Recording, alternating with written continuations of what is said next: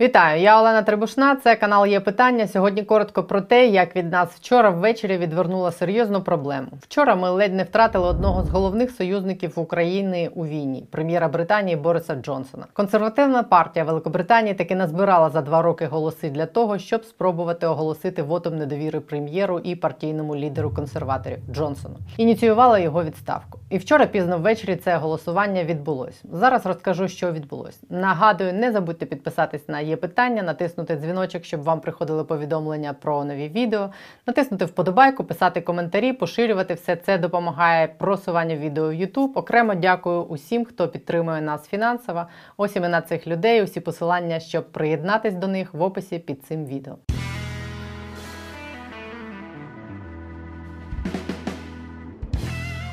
Отже, вчора ввечері в Британії голосували за відставку Бориса Джонсона. Йому закидають економічні проблеми в країні, а головне так званий скандал Спатігейт, вечірку в листопаді 2020 року, яку він організував в розпал локдауну і жорстких коронавірусних обмежень, які вів його ж уряд того часу, тобто вже скоро як два роки, таку поведінку прем'єра та його колег по офісу і по партії максимально на свою користь використовує британська опозиція, тобто лейбористи. Майже кожні слухання в британському парламенті починалися із жорстких заяв лідера лейбористів Кіра Стармера про те, що поведінка Джонсона неприпустима і він має піти у відставку.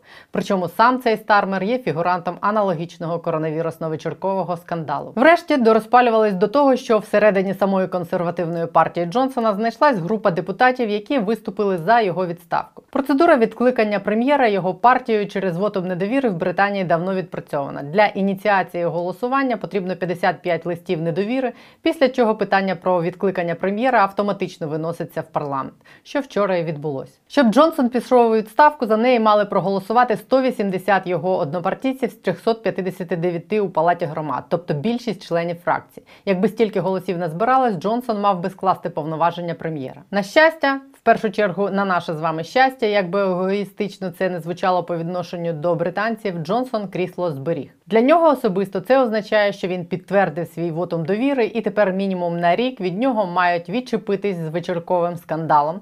Консерватори перегорнуть цю сторінку і будуть рухатись далі. Для нас це означає, що ми зберегли одного з головних наших союзників у війні проти Росії. В квітні Джонсон став першим членом Великої Сімки, який особисто приїхав до Києва під час війни, і вразив всіх тим, як безстрашно він ходив вулицями Києва, з околиць якого лише напередодні забрались російські війська. Весь цей час Джонсон був на контакті з українським президентом. В день голосування за можливу відставку Джонсона вони говорили телефоном. Також Зеленський висловив йому підтримку і дякував за зброю. Якби Джонсона таки відправили у відставку, підтримка Британії України все одно зберіглась би, і правляча більшість консерватори і опозиція, лейбористи публічно підтримують Україну у війні і далі продовжували б підтримувати. Але будь-яка зміна лідера означала б, що британський уряд на якийсь час повністю переключився б на організаційні і внутрішні проблеми, і Україна, як мінімум, на деякий час точно була б для них не в пріоритеті.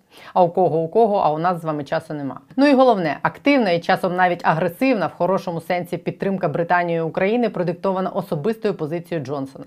А значення британської допомоги для здатності України чинити спротив складно переоцінити. Вчора міністр оборони Британії Бен Уоллес офіційно заявив, що нам відправляють перші ракети великої дальності, реактивні системи залпового вогню М270, попри погрози Росії на адресу Заходу і на адресу самої України. Скільки саме їх прилетить, Волес не сказав. Британське видання BBC стверджує, що спочатку відправлять три. Британія вже відправила в Україну понад 5 тисяч одиниць легкої протитанкової зброї нового покоління, у тих самих НЛОУ. Перекидати їх сюди літаками британці почали ще в січні після попереджень західних розвідок про невідворотність вторгнення Росії. На першому етапі війни ці НЛО нескладні в застосуванні дозволили нашим військовим одним пострілом знищувати броньовані машини росіян на коротких дистанціях і сильно вплинули на перебіг подій. В кінці квітня заступник міністра оборони Британії Джеймс Геппі підтвердив, що в Україну відправили сотні ракет Брімстоун. Їх використовують проти танків, артилерії та невеликих десантних кораблів. Далі Британія передала Україні 120 броньованих машин, зокрема і патрульних Мастіфів, які британські військові використовували в Афганістані.